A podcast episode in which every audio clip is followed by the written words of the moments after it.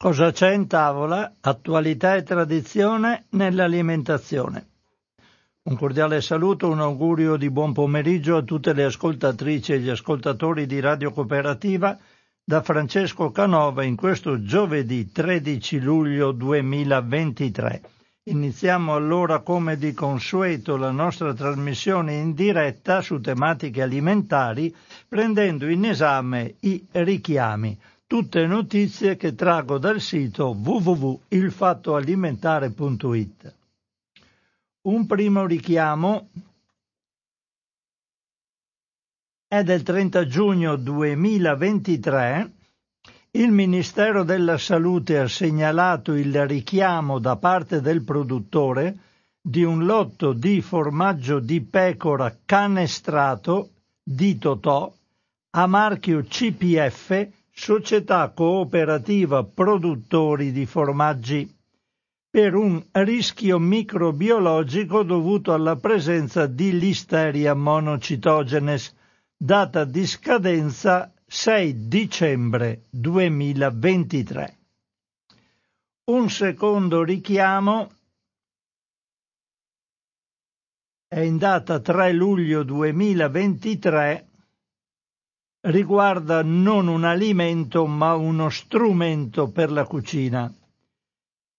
Il Ministero della Salute ha segnalato il richiamo a scopo precauzionale da parte del produttore di una partita di paletta forata per pentole antiaderenti venduta con il marchio Paderno per il possibile rischio di migrazione specifica di 4,4' di ammino di fenilmetano, composto noto anche come 4,4' metilendianilina e incluso nella lista delle sostanze estremamente problematiche dell'Agenzia europea delle sostanze chimiche, quindi paletta forata per pentole antiaderenti venduta con il marchio Paderno.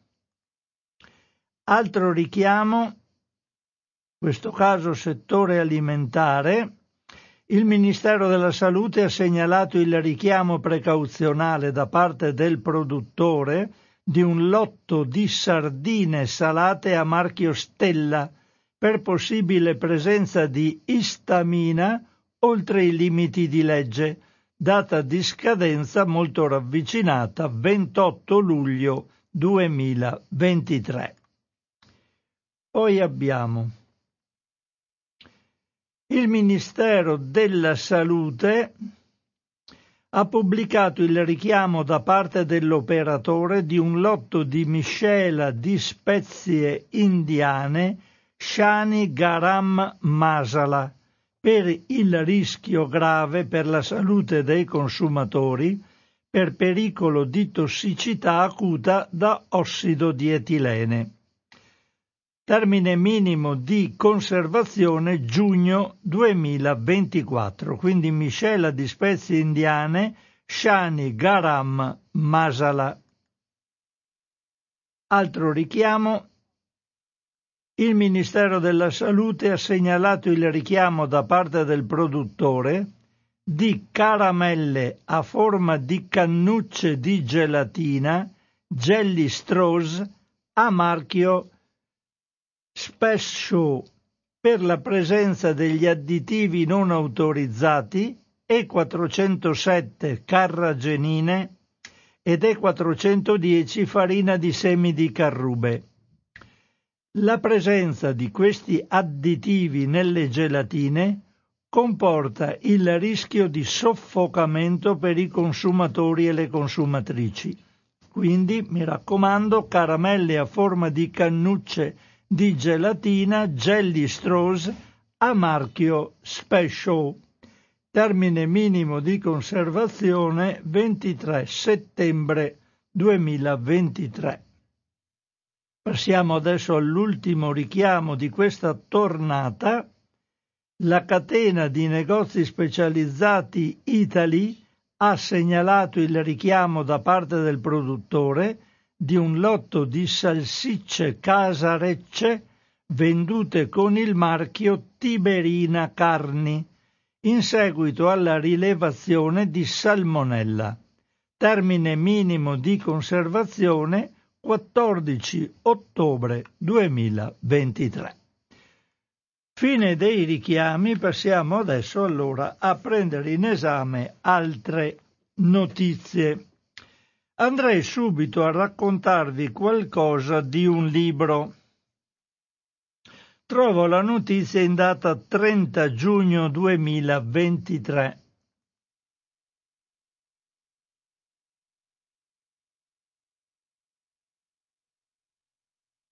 È a firma della redazione de Il Fatto Alimentare e il titolo è Zero grassi o quasi. Il libro di Luciana Baroni sulla dieta vegetale low fat, cioè a basso contenuto di grassi. Può essere un libro abbastanza interessante e cito quanto afferma la redazione del Fatto Alimentare. Zero grassi o quasi, 100 ricette low fat per farti stare bene. Edito da Eifis. È l'ultimo libro di Luciana Baroni, medica specialista in neurologia, geriatria e gerontologia. Master internazionale in nutrizione e dietetica. L'autrice ha già pubblicato numerosi libri ed è un punto di riferimento in Italia per quanto riguarda le diete a base vegetale. Il libro è una raccolta di ricette senza alcun prodotto di origine animale, quindi ricche di verdure, cereali, legumi, frutta secca, spezie e frutta, con pochissimo zucchero e oli aggiunti. Si tratta di un'alimentazione molto ricca di fibra alimentare e fitonutrienti e a bassa densità calorica, in linea con l'alimentazione che i nostri antenati hanno seguito per milioni di anni. La diatriba tra sostenitori delle diete low carb, quindi a basso tenore di carboidrati, tipo paleo, e le diete di tipo mediterraneo dovrebbe quindi tenere in considerazione anche questo aspetto. L'uomo si è evoluto con una dieta low fat con meno di 10-15% di calorie giornaliere da grassi. Questo garantisce una dieta a bassa densità calorica ed è una delle strategie più efficaci per perdere peso o per mantenere il peso forma. Come è possibile avere un'alimentazione con solo il 15% di calorie da grassi? È necessario seguire una dieta di tipo vegetariano, con un basso apporto di oli vegetali, avocado e frutta secca. E le ricette nel libro di Baroni vanno tutte in tal senso.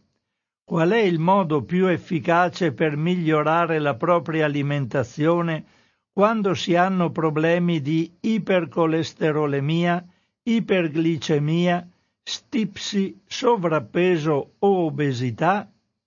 Uno dei consigli è quello di introdurre nei 14 principali pasti settimanali, sette pranzi e sette cene, più piatti in cui ci sono solo prodotti di origine vegetale, con cereali, legumi, verdura e frutta. Quindi, anche senza dover essere necessariamente vegetariani o vegani, tutti possiamo beneficiare di una dieta in cui in alcuni pranzi o cene non siano presenti carni, formaggi, uova o pesce, cioè proteine e grassi di origine animale. Ciò può aiutare la salute nostra e quella del pianeta, oltre che contribuire al benessere animale. Ecco quindi le indicazioni del libro. Tutto è stato posto nel sito dagli autori Antonio Pratesi e Abril González Campos, che dichiarano di non avere alcun conflitto di interessi, quindi non avere interesse su questo libro. Il titolo del libro, lo ripeto, è Zero grassi o quasi, 100 ricette low fat per farti stare bene. L'autrice è Luciana Baroni, il libro è di 352 pagine, edito da Eifis Editore, il prezzo di copertina 21,95 euro. Date queste notizie passiamo ad altro. Credo che questo libro me lo prenderò subito perché dovrebbe essere interessante. Magari ne parleremo un po' assieme in un'altra trasmissione. Vado adesso a parlare di alcune cose che non è piacevole andare a consultare come notizie perché riguardano un po' delle truffe. Una prima riguarda il falso riso biologico, una notizia del 28 giugno 2023. Questa notizia è a firma sempre della redazione del Fatto Alimentare. Tenete conto che, come di consueto, lo ripeto spesso, degli articoli io non li leggo in, in interezza, non li leggo completamente.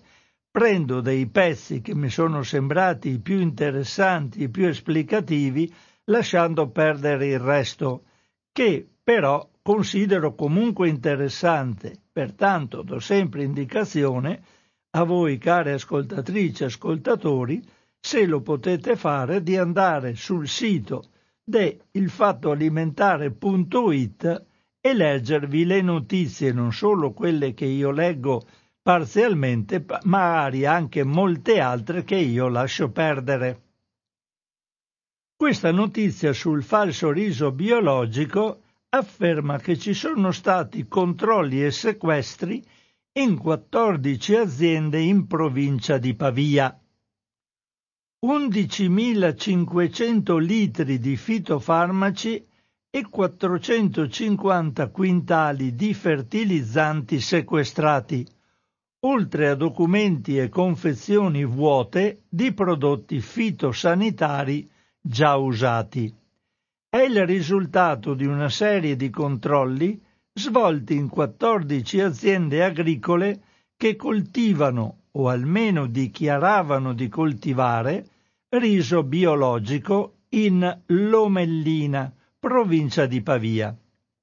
L'operazione svolta lo scorso 22 giugno ha coinvolto i finanzieri del nucleo di polizia economico-finanziaria della Guardia di Finanza di Pavia e il personale tecnico del Dipartimento dell'Ispettorato Repressione Frodi del Ministero dell'Agricoltura, della Sovranità Alimentare e delle Foreste e ha fatto scattare una denuncia per frode in commercio nei confronti dei titolari delle aziende agricole coinvolte.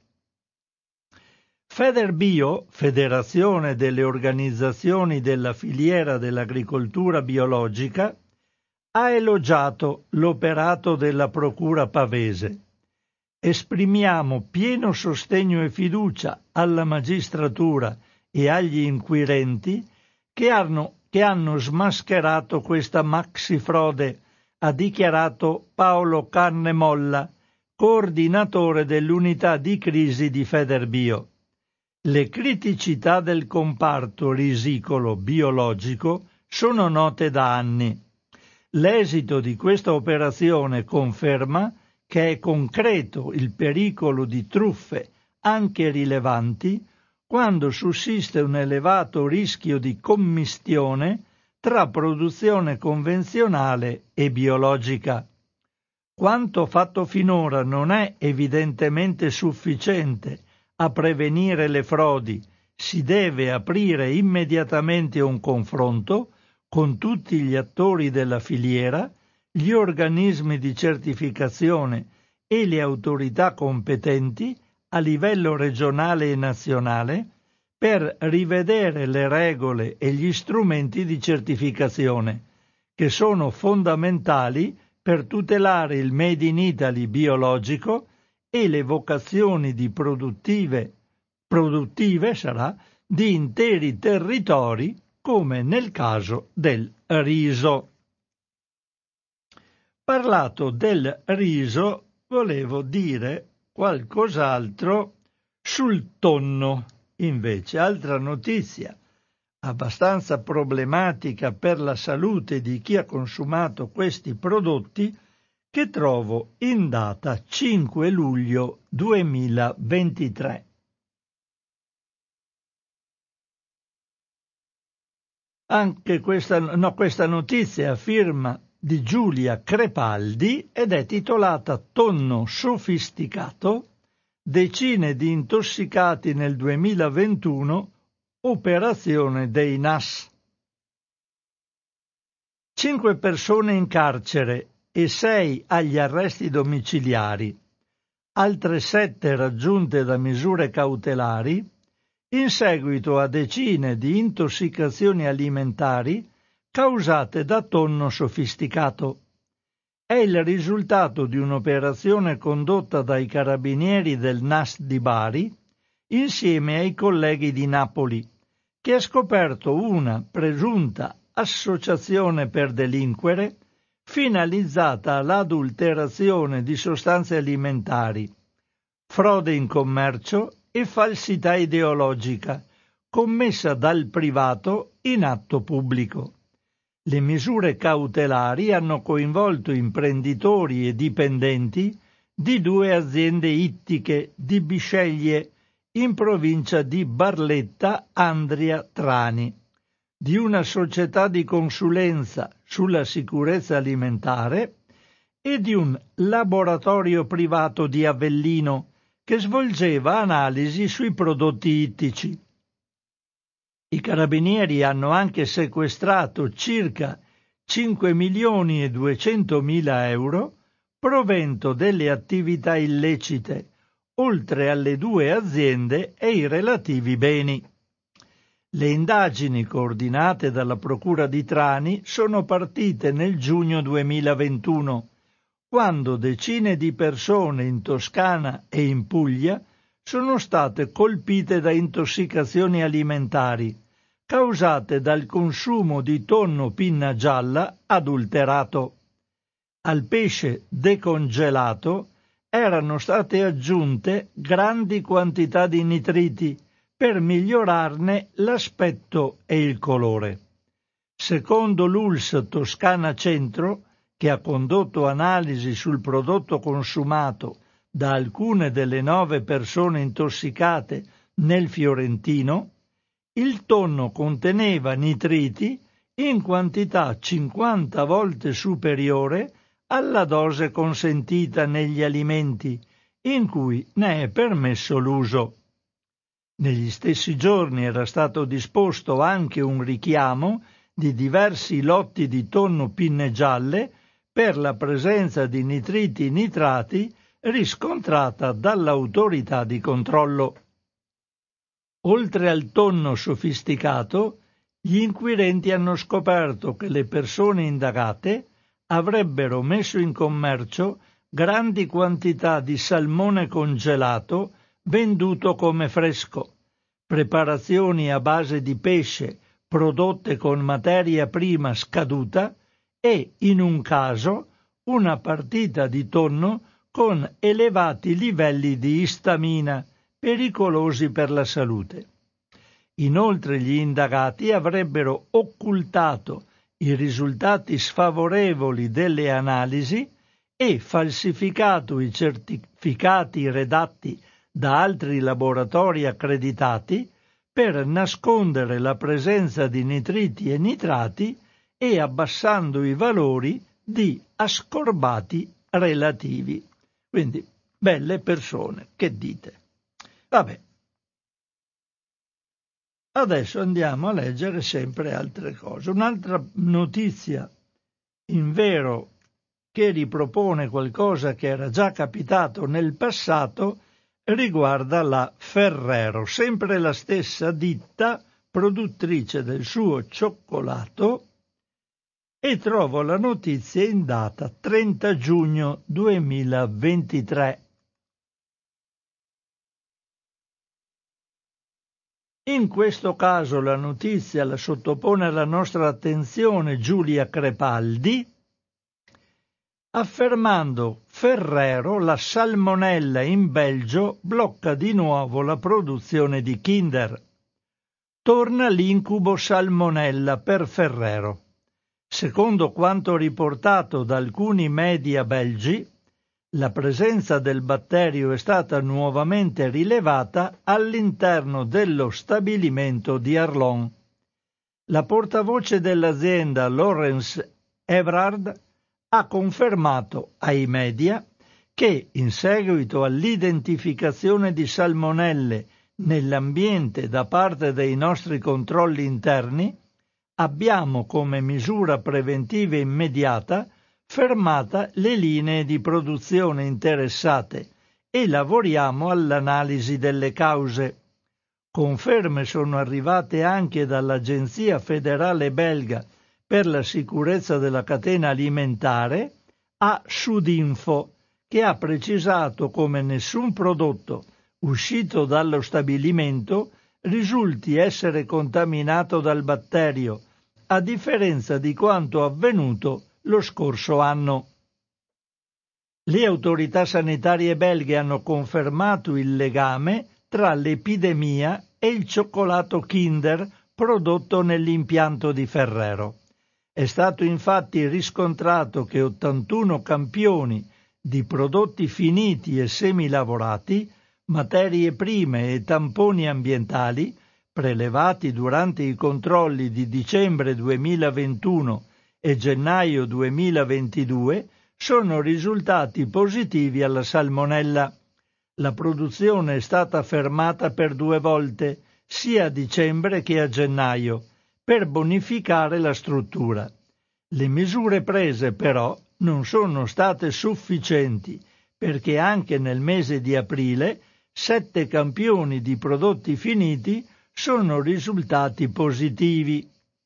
A questo punto sono state le autorità sanitarie a ordinare la chiusura dello stabilimento che ha riaperto solo a giugno 2022. Secondo un rapporto epidemiologico del Centro europeo per la prevenzione e il controllo delle malattie, alla fine l'epidemia della Ferrero ha colpito 367 persone in Europa, soprattutto bambini sotto i 10 anni, tra Austria, Belgio, Danimarca, Francia, Germania, Irlanda, Italia, dove si è verificato un solo caso, Lussemburgo, Norvegia, Paesi Bassi, Regno Unito, paese più colpito con 109 casi, Spagna, Svezia e Svizzera. Altri due episodi riconducibili a questa epidemia, identificati in Canada e negli Stati Uniti, portano il totale a 369 casi. Quindi un'azienda che poi produce ed esporta in tutto il mondo ha questi problemi in vero abbastanza seri con il cioccolato Kinder. Andiamo adesso a leggere qualcosa a un, un grado di attenzione riguardo a un pesce, il pesce scorpione. Notizia che trovo 20, datata 29 giugno 2023.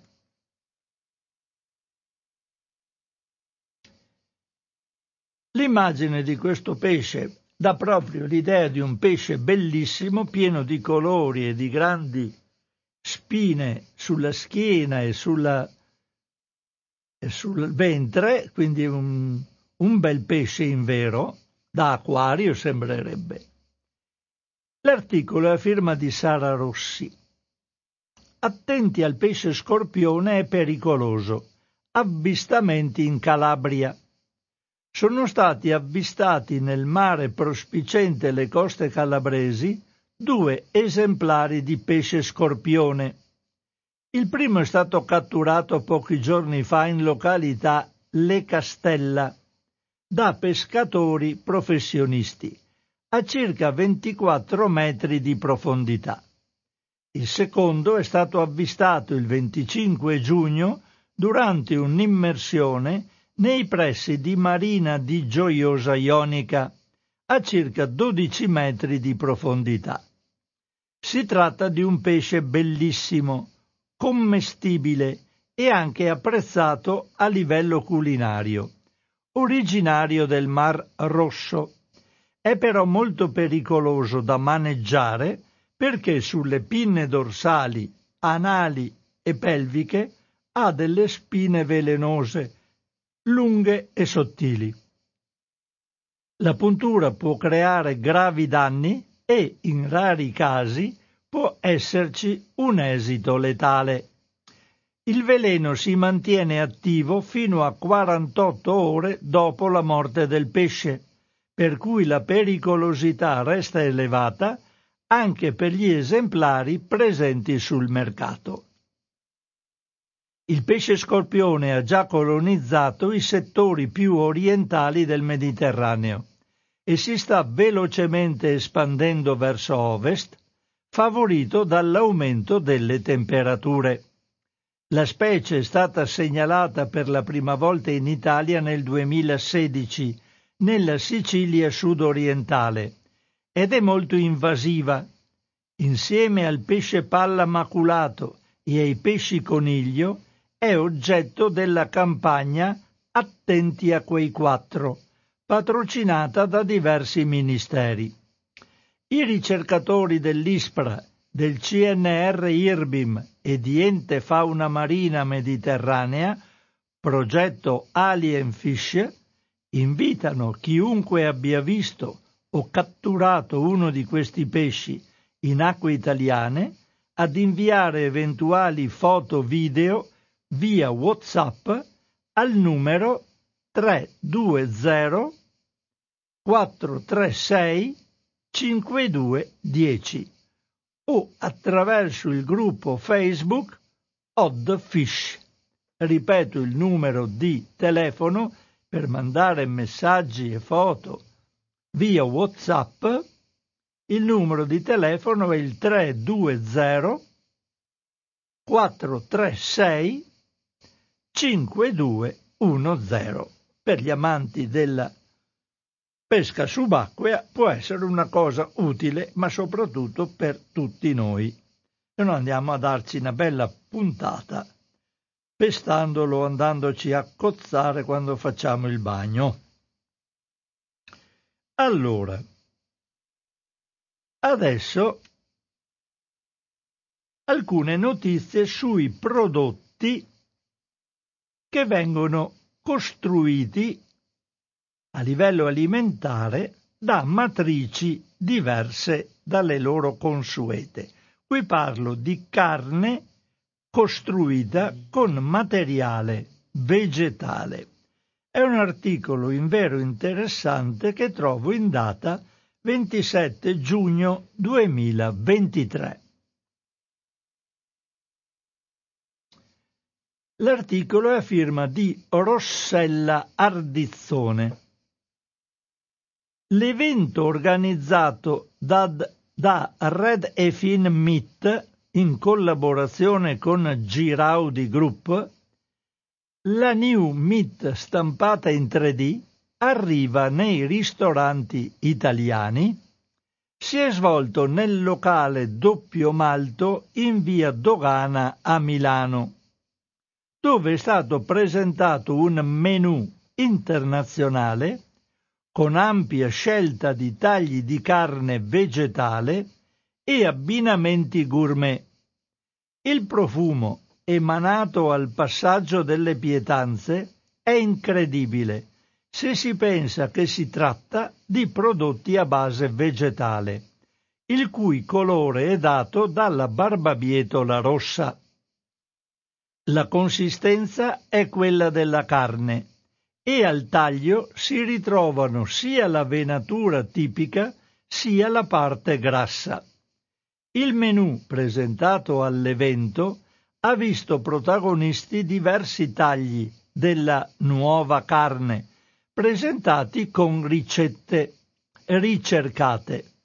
Gyros, kebab, mini burger, bratwurst, bavetta, filetto, pasta al ragù.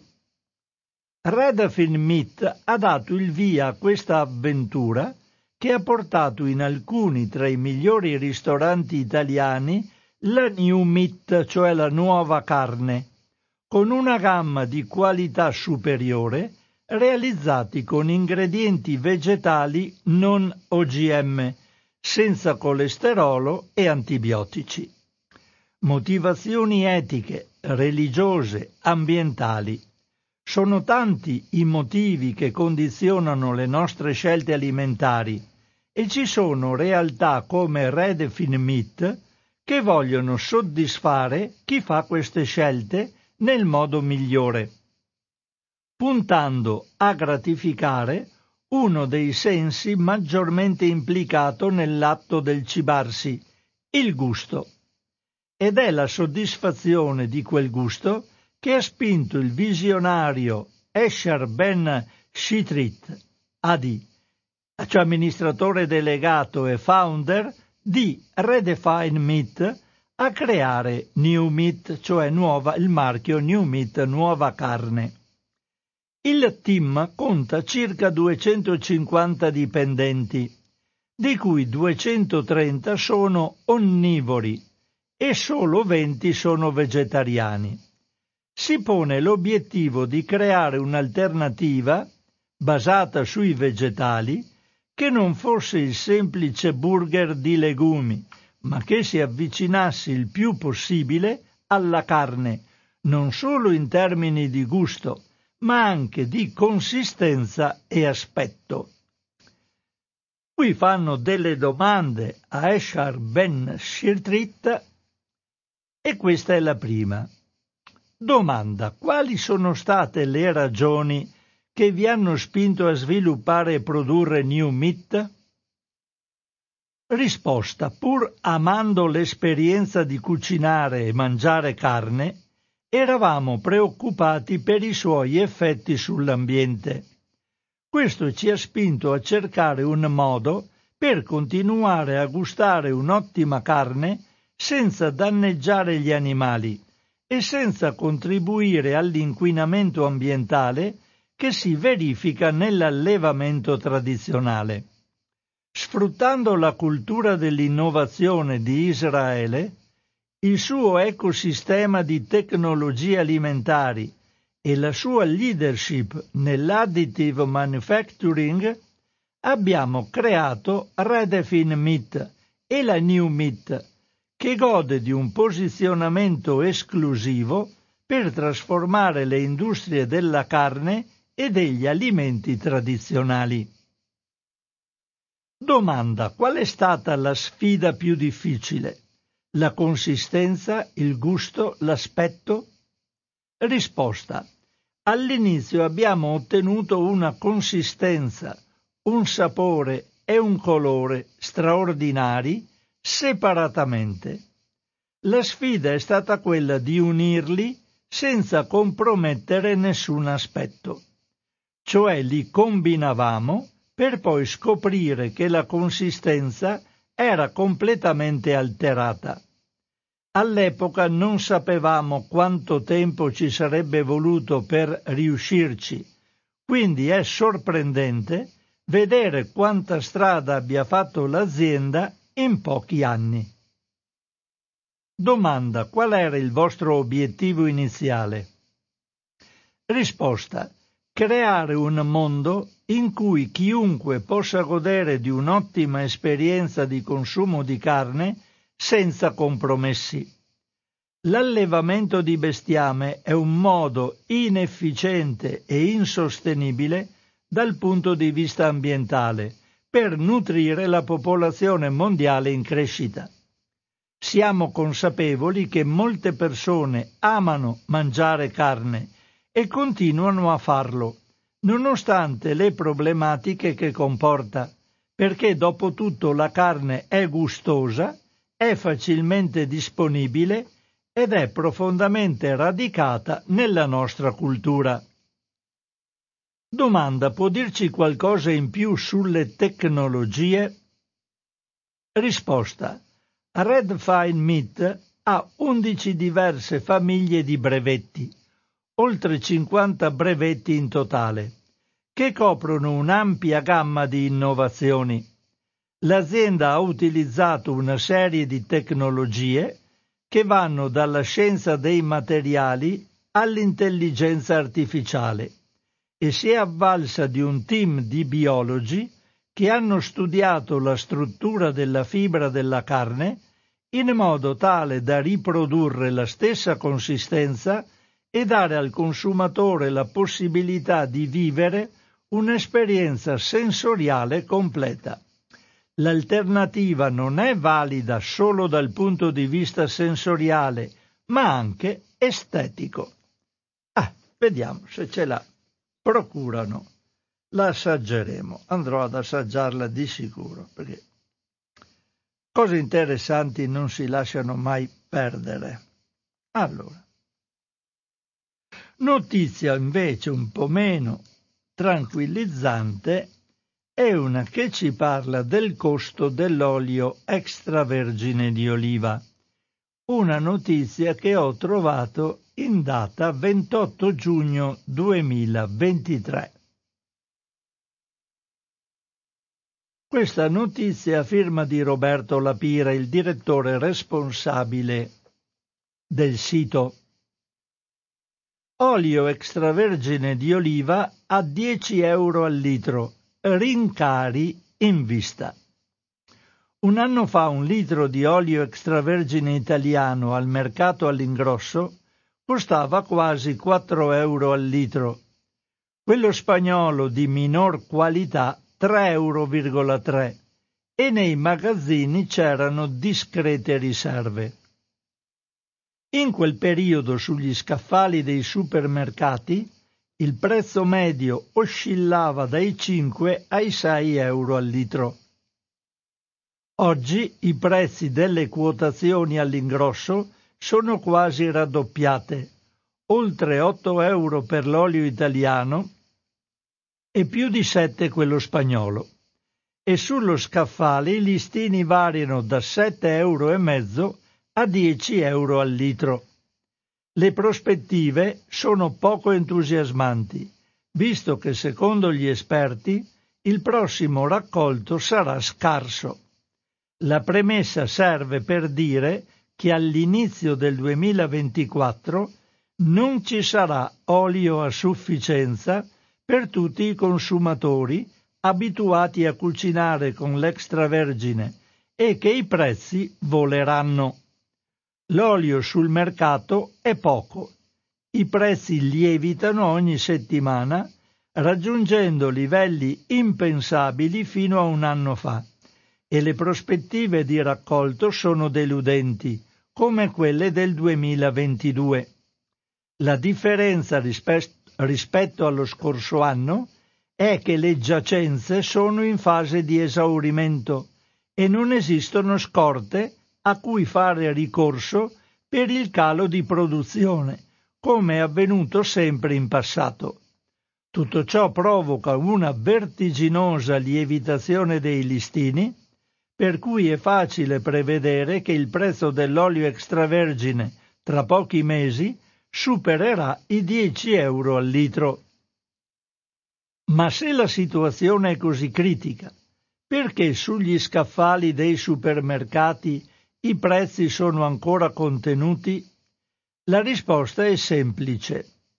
I contratti con le grandi catene dei supermercati sono firmati ed è difficile ritoccarli in corsa prima della scadenza. Al massimo si fanno degli adeguamenti che non compensano certo i rincari del mercato. Poi va precisato che nelle bottiglie c'è olio del raccolto precedente acquistato a prezzi inferiori. Ma questa dinamica finirà presto quando verranno rinnovati i contratti con i supermercati, i prezzi al dettaglio cresceranno di molto e si ipotizza realisticamente che un litro di extravergine venduto a 5 euro un anno fa costerà il doppio, con il conseguente spostamento dei consumi verso oli di semi di minor costo e di minor pregio. Questo quanto ci dice Roberto Lapira. Allora, una notizia invece molto interessante sull'implicazione su una certa richiesta che è stata fatta dalla multinazionale Danone ha reso un po' stupefatte varie associazioni, me compreso, che non sono un'associazione ma una semplice persona. Andiamo a vedere questa notizia del 29 giugno 2023. Questa notizia viene posta sul sito a firma di Agnese Codignola.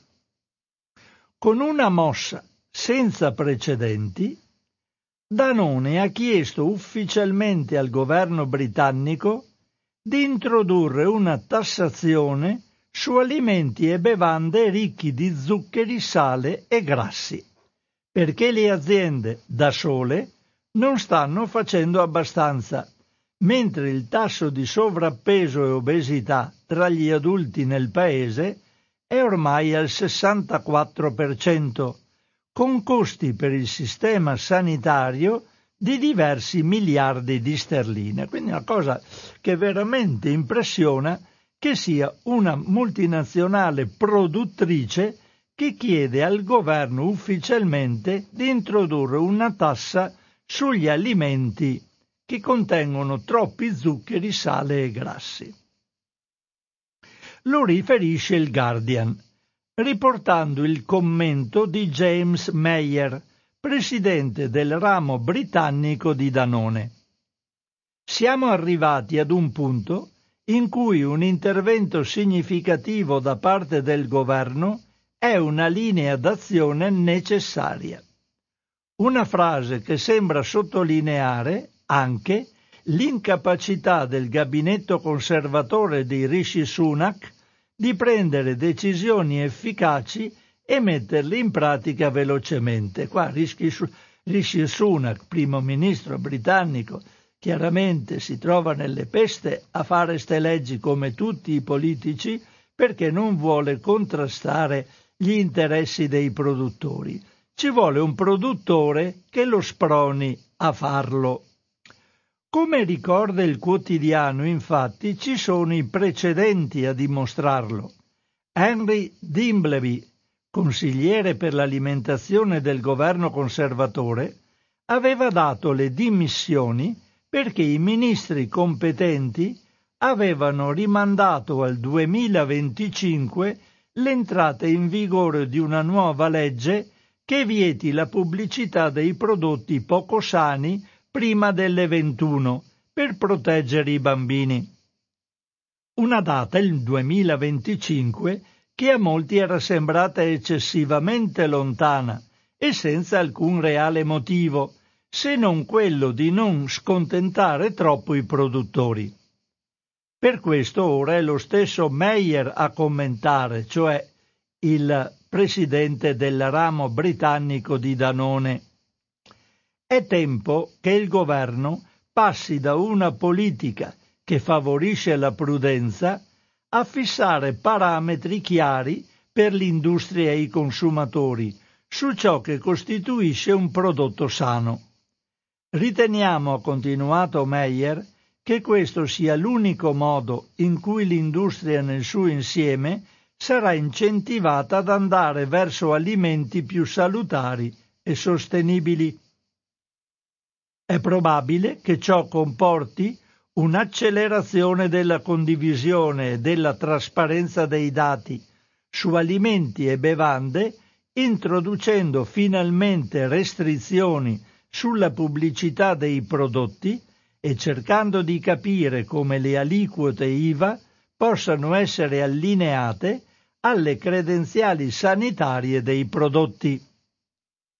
A differenza di quanto accade in altri paesi, nel Regno Unito numerosi prodotti alimentari sono esentati dall'IVA e tra questi ci sono le caramelle, i gelati e le bevande zuccherate. Per questo Danone chiede al governo almeno di farli rientrare nel regime IVA, nell'ambito di una riorganizzazione generale della tassazione sugli alimenti che sposti gli oneri fiscali sui prodotti peggiori, possibilmente senza far salire i prezzi di tutti gli altri. Danone del resto sembra già muoversi nella direzione di alimenti e bevande più sani. Se no, capite bene, sarebbe stato un controsenso, avrebbe lottato contro se stesso. Invece sembra che la strategia di Danone sia già in questo senso. Tra i marchi su cui punta ci sono infatti l'acqua minerale Volville e il latte fermentato probiotico Actimel. Inoltre, secondo quanto afferma l'azienda, la riformulazione è arrivata a un punto tale che il 90% delle sue vendite a volume è rappresentato da prodotti che non rientrano nella categoria degli HFSS. Eh, deve essere quello, la, la tipologia che ha alto tenore di grassi e zuccheri e contemporaneamente non produce alimenti ricchi di zuccheri, sale e grassi destinati ai bambini. Scrive ancora il Guardian. Danone possedeva diversi marchi di biscotti, ma li ha venduti, insieme alle barrette e agli snack, alla Kraft, ora Mondelez, nel 2007. Quindi si è sbarazzato di alcuni prodotti che evidentemente avevano alto contenuto di grassi e zuccheri, li ha venduti alla Kraft che adesso si arrangi lei o la Mendelez e lui continua a produrre prodotti più sani. Al contrario, uno dei suoi concorrenti, la Nestlé, di recentemente ha lanciato con un'aggressiva campagna pubblicitaria, con tanto di enormi cartelloni, i cereali da colazione a marchio Kit Kat, disponibili anche in Italia, che hanno addirittura il 25% di zucchero, un insulto a tutte le organizzazioni come Sustain and Obesity Health Alliance, che lottano da anni per evitare almeno questi eccessi. Alle critiche Nestlé United Kingdom ha risposto che sta investendo ingenti somme per riformulare e proporre alimenti e bevande più sani. Per dimostrare la sua buona volontà, cui non crede quasi nessuno, ha rimosso l'aggettivo nutriente dalla pubblicità dei cereali Kit Kat sul suo sito e afferma di aver lavorato duramente affinché l'84% dei cereali nel suo portfolio siano considerati sani. Secondo Graham McGregor, capo di Action on Sugar, è folle che il governo non riesca a introdurre norme efficaci, mentre si appresta a spendere miliardi di sterline per pagare i farmaci antiobesità come di recente ha annunciato lo stesso Sunak, quindi il primo ministro. Viviamo in un ambiente dove è molto difficile non essere obesi e il governo deve controllare l'industria alimentare. È notevole che una grande azienda ora stia chiedendo una maggiore regolamentazione. L'Associazione di produttori Food and Drink Federation contrariamente a quanto dimostrano ormai decine di esperienze nei paesi dove esiste, considera la tassazione uno strumento non efficace per spingere alla riformulazione, ribadisce il grande sforzo delle aziende, sforzo che in tutta evidenza vedono solo loro, essendo clamorosamente smentite dai fatti. Ecco, qui abbiamo un impegno della Danone a stimolare il governo del Regno Unito a fare delle leggi a tutela della popolazione, il governo è restio, insomma noi se andiamo al supermercato a prenderci qualcosa, guardiamo le etichette dei prodotti, magari se andiamo a prenderci il Kit Kat e ci troviamo che c'è dentro il 25% degli zuccheri, magari possiamo andare a prendere qualcosa della Danone che a quanto sembra dovrebbe averne un po' meno. Facciamo buon uso di queste informazioni. Sono adesso le 12.50. Volevo leggere qualcosa su... Vediamo. Sull'aspartame, l'ultima notizia che dopo poi apro la linea naturalmente. Una notizia su questo dolcificante molto utilizzato 29 giugno 2023 la data di entrata nel sito del fatto alimentare. Questa notizia firma di Giulia Crepaldi. L'aspartame sta per essere ufficialmente classificato come possibile cancerogeno dalla IARC, l'Agenzia internazionale per la ricerca sul cancro, dell'Organizzazione Mondiale della Sanità. L'indiscrezione è stata rivelata alla Reuters da due fonti a conoscenza della decisione, finalizzata nel corso di questo mese dopo un incontro con gli esperti esterni dell'agenzia. Manca solo l'annuncio ufficiale atteso per il 14 luglio prossimo, quindi domani. L'aspartame è un dolcificante artificiale, utilizzato in tutto il mondo per migliaia di prodotti, dalle bevande senza zuccheri ai chewing gum, ma da decenni è sospettato di avere un effetto cancerogeno sugli esseri umani. Finora però i sospetti erano rimasti tali e in assenza di prove affidabili le agenzie regolatorie nazionali e internazionali non hanno posto divieti all'uso del controverso edulcorante. Nei primi anni 2000 aveva fatto scalpore uno studio italiano dell'Istituto Ramazzini. È lodevole questo istituto, devo dire, potete andare anche sul suo sito e andare a vedere, perché fa veramente delle ricerche eh, che lo rendono un po' una testa di diamante nella ricerca di varie cose, molto contestato a volte, ma a volte le notizie poi che pone all'attenzione di chi lo ascolta si rivelano vere in futuro. Quindi ritorniamo. Nei primi anni 2000 aveva fatto scalpore uno studio italiano dell'Istituto Ramazzini che ha riportato lo sviluppo di tumori in topi e ratti esposti all'aspartame. Tuttavia sono stati sollevati diversi dubbi sui metodi usati nello studio, che è stato considerato poco affidabile dalla maggior parte della comunità scientifica, EFSA compresa.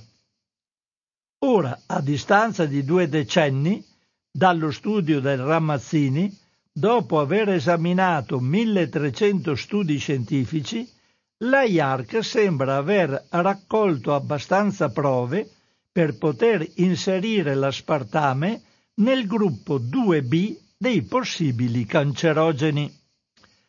La IARC dice si tratta però del livello più basso di certezza scientifica raggiunta. Con prove più solide una sostanza può essere inserita nel gruppo 2A dei probabili cancerogeni o nel gruppo 1 dei cancerogeni certi. La IARC, l'industria appunto per la ricerca sul cancro, ha solo il compito di valutare sulla base della solidità delle prove scientifiche disponibili se una sostanza o un alimento, ma anche fenomeni fisici e comportamentali, siano cancerogeni per gli esseri umani oppure no tuttavia non stabilisce una soglia di assunzione o esposizione sicure alla sostanza. In questo caso la valutazione è effettuata da un altro ufficio dell'OMS, il Comitato di esperti sugli additivi alimentari, e dai regolatori nazionali e internazionali, come l'Autorità europea per la sicurezza alimentare. Anche il Comitato GECFA sta riesaminando la sicurezza dell'aspartame e renderà pubbliche le sue valutazioni il 14 luglio, lo stesso giorno dell'annuncio della IARC. Comprensibilmente le indiscrezioni hanno agitato l'industria delle bevande, che fa ampio affidamento sugli edulcoranti, come l'aspartame, per la formulazione delle versioni senza zuccheri dei suoi prodotti. Franz Antwood, dell'Associazione internazionale dei dolcificanti, ha dichiarato alla Reuters che la IARC non è un'agenzia per la sicurezza alimentare, e la sua revisione dell'aspartame non è scientificamente comprensiva ed è basata pesantemente su ricerche ampiamente screditate. Mentre Kate Lettman del Consiglio internazionale delle associazioni delle bevande ha affermato che l'opinione della IARC potrebbe indurre senza motivo i consumatori ad assumere più zuccheri invece di scegliere opzioni sicure senza o con pochi zuccheri. Recentemente il settore dei dolcificanti era già stato colpito dalle nuove linee guida dell'OMS che sconsigliano l'uso di edulcoranti per perdere peso. Quindi adesso cercano di screditare la IARC come hanno fatto vent'anni fa con l'istituto Ramazzini voi che avete o tutti noi che abbiamo sentito queste notizie, agiamo di conseguenza. Se voi ritenete sicuro l'aspartame, ciucciatevelo, io invece cerco di non assumerlo, perché mi fido più del Ramazzini che dei produttori di bevande zuccherate o dolcificate. La linea è a vostra disposizione, consueto il numero di radio cooperativa, lo 049 880 9020. In assenza di telefonati io vado avanti con il, la linea è comunque libera, se la volete utilizzare utilizzatela, altrimenti io sì. Arriva la telefonata, pronto in diretta. Ciao Francesco. Ciao, Nives. Nives. Ciao Nives. Senti Francesco, io devo smentire molte cose di quelle che ho sentito, perché io di zucchero credo di essere vissuta fino adesso. Lo so, me l'hai detto tante Te l'ho volte. detto tante volte. Francamente, anche ieri sono stata in un supermercato, io ho fatto una grossa spesa di cose dolcissime. E ho sempre, sono sempre stata bene. Non ho colesterolo. Ho fatto una visita cardiaca proprio ieri da un buon specialista, mi ha trovato benissimo, dice che posso continuare così, senza tanti farmaci, a tirare avanti. La glicemia anche è buona? Tutto è a posto. Eh, sarai geneticamente predisposta come consumatrice sì, io di zuccheri. credo che veramente, eh, sai, non fai, te, no, non fai testo però Nives. No, è vero, eh. questo, questo sono prima ad ammetterlo. Poi a proposito della carne vegetale, io l'ho assaggiata 50 anni fa. C'era a San Martino di Luperi una famiglia che aveva, eh, insomma, eh, probabilmente l'avevano interpellata, lei faceva da intermediaria e, e me l'ha fatta assaggiare. Non era proprio male, che penso che in 50 anni sarà così progredito eh beh, certo. che sarà anche migliorata la qualità. Ma io non mi fiderei mai a mangiarla, prima di tutto. Ieri sono stata al supermercato e ho comprato del fegato di vitello che era di una bontà, ieri sera l'ho mangiato, che non ti dico altro che cose vegetali.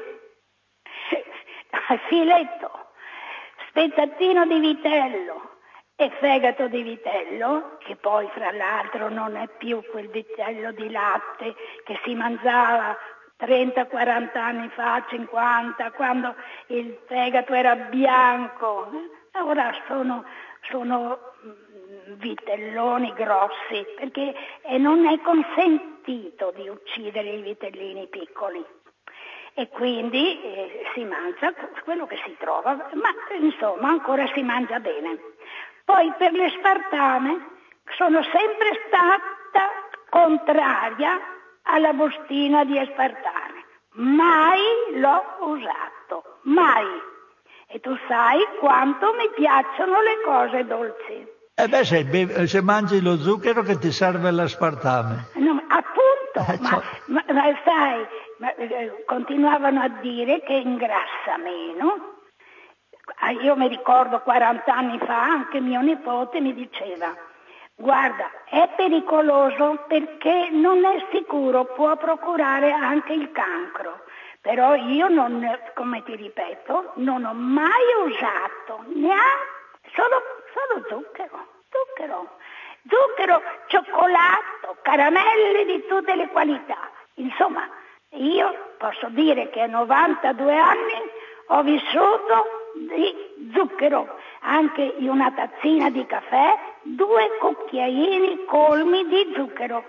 E io sento, sai, tutto quello che è acido non lo digerisco, perciò tutto quello che è dolce digerisco bene. Sarai una persona dolcissima. non credo tanto. No, no, no. No, penso di non esserlo mai stata dolce. Ma non, sar- non, sarai acida? Cosa no, devo ecco, dire? Sì, piuttosto. Diciamo una via di mezzo. Caro Francesco, tu vedi, io sono convinta, sai, che ognuno di noi è fatto. Tanto è vero che io mi definisco in origine, io penso sempre che abbiamo avuto delle origini, di essere stata un animale vegetariano, perché io adoro la verdura.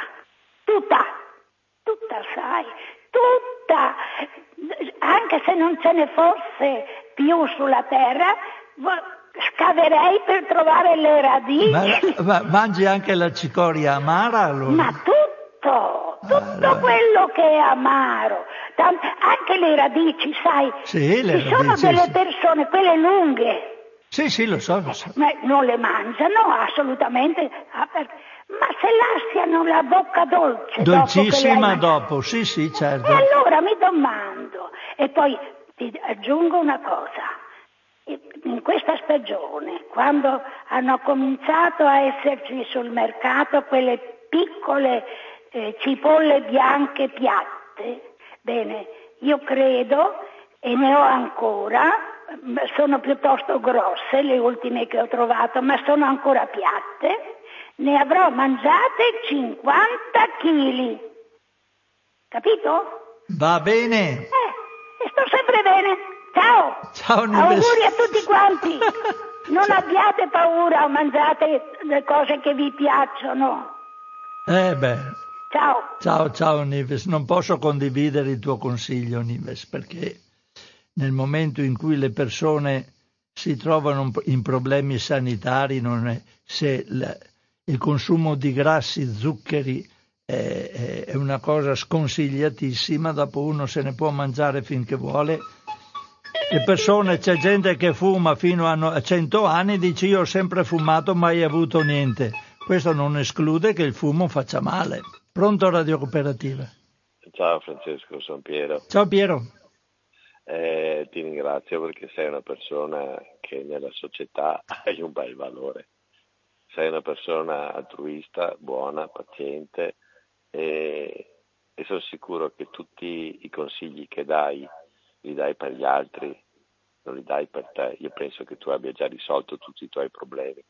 E con, eh, penso io, come ti esprimi, come racconti. Sì, sì, vabbè, anche io ho i miei comportamenti scorretti, eh, non, me, certo, lo so certo, che sono quello, scorretti, me li tengo, non ho, però non li consiglio agli altri. Però ecco. è fisiologico, mm. cioè se uno sta zitto stupidaggini non ne dice, il problema è se uno parla tanto e dice tante stupidaggini, quello è il problema, no? Cioè, eh, dicono che gli errori marginali si annullano, i grossolani, eh, cioè sparare una sequela di puttanate, è chiaro che alla fine rientri nelle patologie psichiatriche.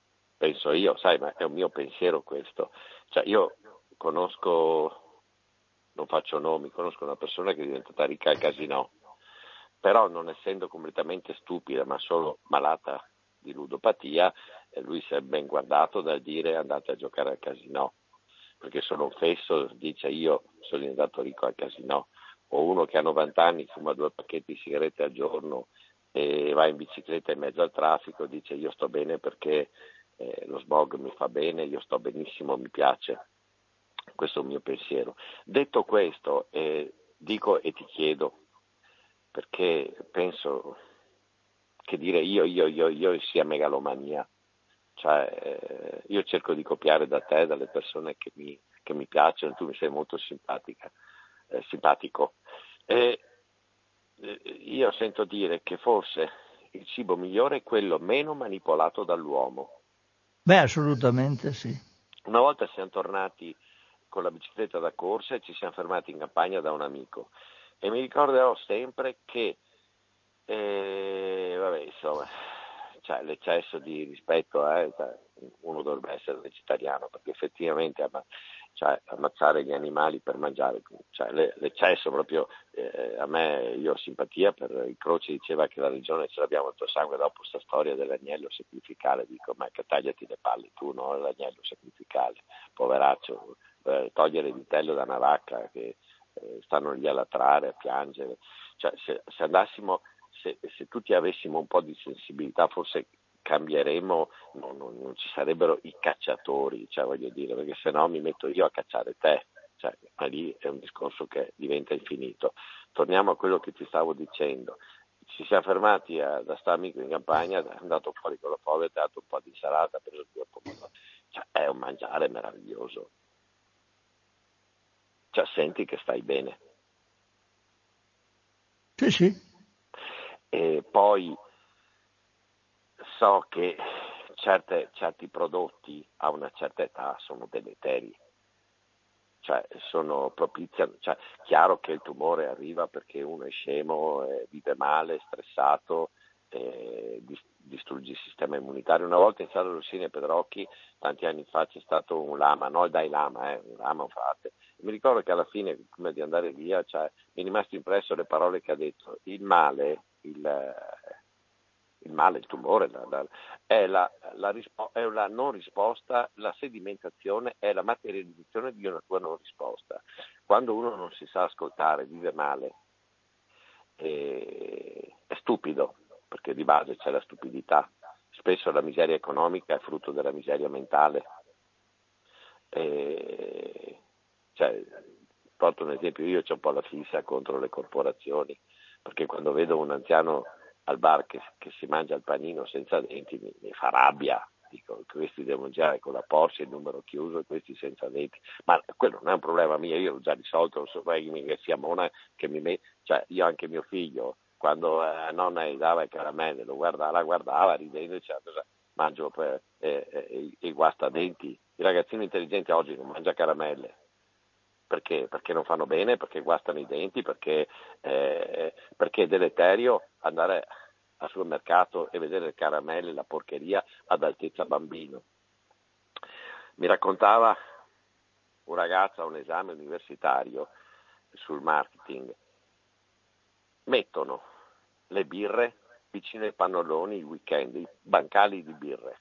Perché? Perché il sabato domenica va il ragazzo a prendere i pannoloni per la moglie e perciò prende la birra. Cioè tutte le predisposizioni nei supermercati sono finalizzate al marketing. Ma loro fanno il loro lavoro, sono anche bravi. Loro non possono vivere le nostre chiacchiere perché sennò falliscono. Come una volta andavo in sala sé, mi piacevano i film belli, prendevo anche appunti e ho imparato e, e devo ringraziare dei registi meravigliosi. Ma quando vedevo in un film bellissimo la minchiata, la sparata, l'americanata, giustamente poi eh, un amico che si è laureato in scienze eh, de, del cinema eh, mi diceva, beh chiaro, perché deve fare anche pur cassetta, perché se fa solo per i palati raffinati, siamo in quattro gatti, otto gatti, e, e chiude no, e il prossimo film come lo fa? Allora dentro deve buttarci la puttanata per attirare e, ed essere appetibile anche, tra virgolette, cioè, non mi permetto di dire nessuno è idiota, cioè, a livello cinematografico cioè quello che, che vive, de, de, de, che, che, perché uno più vai a mangiare, più vai al cinema, più vai a ascoltare musica, o ci vai perché sei masochista o se no eh, alimenti, cresci, eh, hai un'evoluzione e cominci a capire. Non Va so bene Piero, ci salutiamo. Ciao, grazie. Ciao, ciao, ciao. Eh, perché sono tutti i discorsi, l'uno chiama l'altro e chiaramente non, non è una cosa... Eh, poi da ognuno bisognerebbe partire per, eh, partire per una direzione e approfondire quella diventa un po' un, difficile, molto difficile. Sentiamo una prossima telefonata. Pronto Radio Cooperativa? Ciao, sono Enrico. Ciao Enrico, ciao Enrico. Telefonata scherzosa. Nel senso che tu sai qual è il carburante del cervello? Eh, dicono lo zucchero? È il glucosio. Mm. Perciò tutta questa campagna contro gli zuccheri, secondo me. Senti, perché adesso io eh, mi modero. Ho provato per un periodo non a prendere quelle cavolate là di aspartame, quelle stupidate là. Proprio tutto amaro, caffè amaro, eh, il tè, tu, niente tu, boh, la, la mia panza non è calata di un millimetro e manco di un grammo. Va bene? Perciò ho detto, ma chi se ne frega? Mi metto i miei due cucchiaini nei, nei due caffè che mi faccio ogni giorno e la panza è sempre a quel peso là. Perciò non è che io se voglio una pastina me la mangio.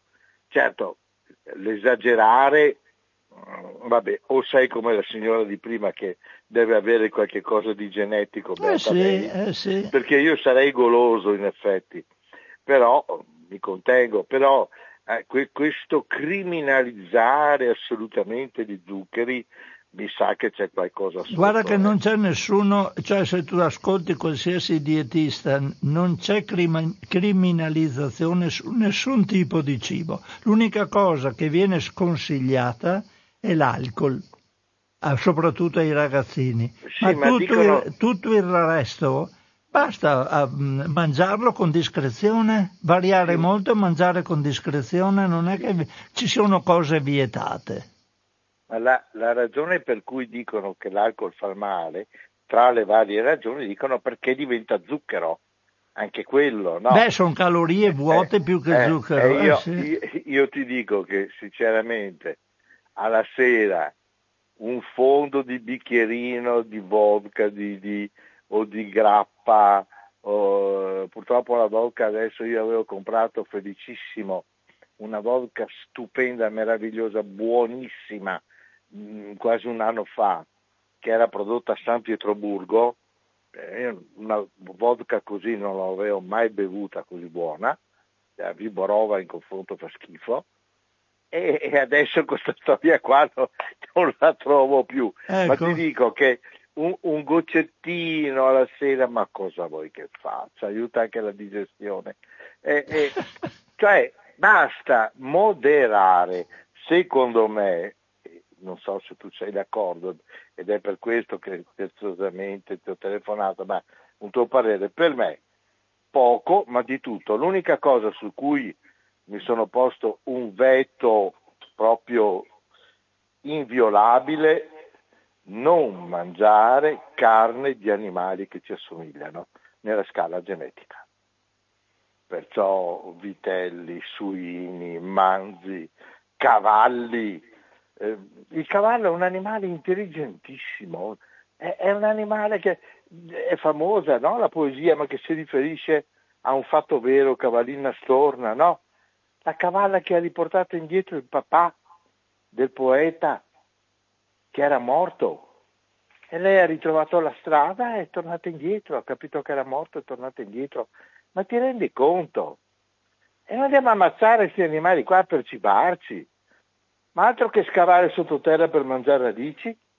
Ecco, il pesce da noi è distante nella scala evolutiva, purtroppo anche i polli, insomma, non è che siano. Eh, no, non ho sentito. Insomma, tu hai la tua teoria, vabbè. La mia teoria è orientarmi per la carne perché la vitamina B12 noi non la sappiamo sintetizzare. Per cui in qualche maniera la devi, la devi prendere e certamente per pastiglie non credo che faccia bene. Per cui un po' di carne ci vuole, ma poca, poco di tutto. Secondo me, eh, questo eh, chiudere a, a, qualche cosa, ma no, perché siamo onnivori. Dobbiamo mangiare un po' di tutto con mo- molta moderazione. Io quando, e poi chiudo, quando vado al, al supermercato vedo gente con dei carelli che, per cui non vedono neanche davanti dove stanno andando. cioè, eh, eh, dico, questi qua o, o, o, sono in 40 in famiglia, ma non, in genere non è così, sono persone magari anche anzianotte, vedi con la signora anzianotta che aiuta a tirare. Dai, cosa vuoi che sia? C'è gente che mangia in maniera incredibile. Invece mangiare deve essere un passaggio fisiologico della nostra vita da rendere il più piacevole possibile, ma insomma, abboffarsi, io le persone che si abboffano, te lo dico, mi fanno proprio un senso di schifo personale proprio. Va bene. Ciao. saluto. Ciao ciao. Ciao Enrico. Eh qua mie, le mie esternazioni qua microfoniche mi hanno portato in un mondo dove la gente mangia, beve, si diverte. Vabbè, insomma, se radio cooperativa è anche questo. Va bene, va bene. Comunque, sì, la, la, cosa più importante è la moderazione. Moderazione mangiare un po' di tutto e mangiare poco. La varietà e la quantità moderata sono le cose che mettono a posto tutto quanto. C'era invece una notizia, adesso sono le 13.17 minuti, una notizia che riguardava il glifosato. Sembra ci siano dei dubbi eh, sulla parziale assoluzione del glifosato. Qui il glifosato è duro a morire e qui abbiamo, vediamo un po' se la notizia non è poi eccessivamente lunga, la leggo, altrimenti me la porterò la prossima volta. Forse la prossima volta ci sarà una registrazione, ma eh, al limite tra un mese. Allora, vediamo la notizia del 10 luglio 2023 che riguarda il glifosato. L'autorità europea per la sicurezza alimentare EFSA ha rivelato i contenuti di un nuovo documento che si conclude in una parziale assoluzione del glifosato, l'erbicida sviluppato dalla Monsanto che nel 2018 è stata acquisita da Bayer, presente in decine se non in centinaia di prodotti e che secondo l'Agenzia internazionale per la ricerca sul cancro, la IARC, dell'Organizzazione Mondiale della Sanità, è un probabile cancerogeno. La valutazione è stata effettuata a supporto alla decisione definitiva attesa per la fine dell'anno con la quale l'Unione Europea dovrà rinnovare o meno l'autorizzazione all'utilizzo dell'erbicida, già severamente regolato in numerosi Stati membri e in scadenza il 15 dicembre.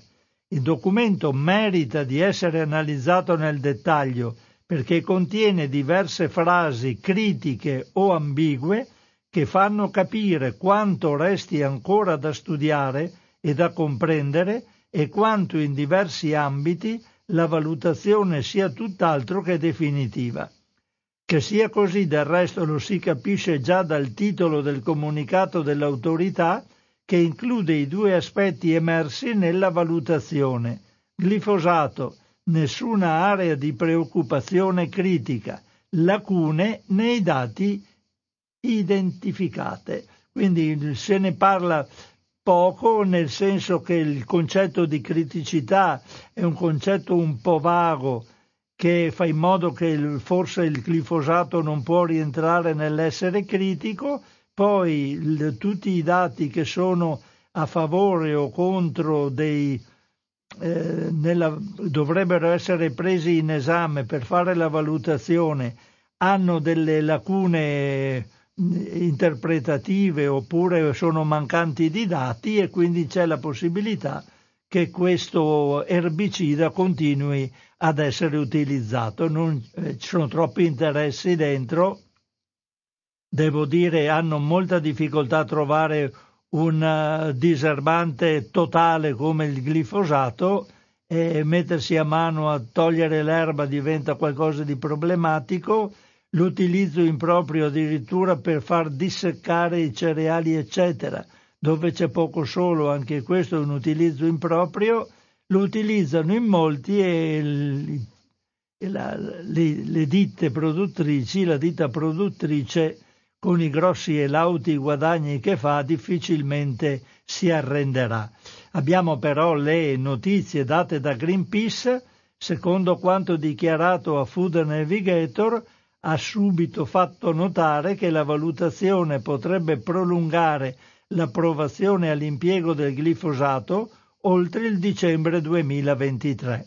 La sua rappresentante, quindi la rappresentante di Greenpeace, esperta di pesticidi, ha infatti sottolineato da anni si accumulano prove sempre sulla tossicità del glifosato per le persone e per l'ambiente ma l'autorità europea per la sicurezza alimentare ha deciso ancora una volta di nascondere la polvere sotto il tappeto.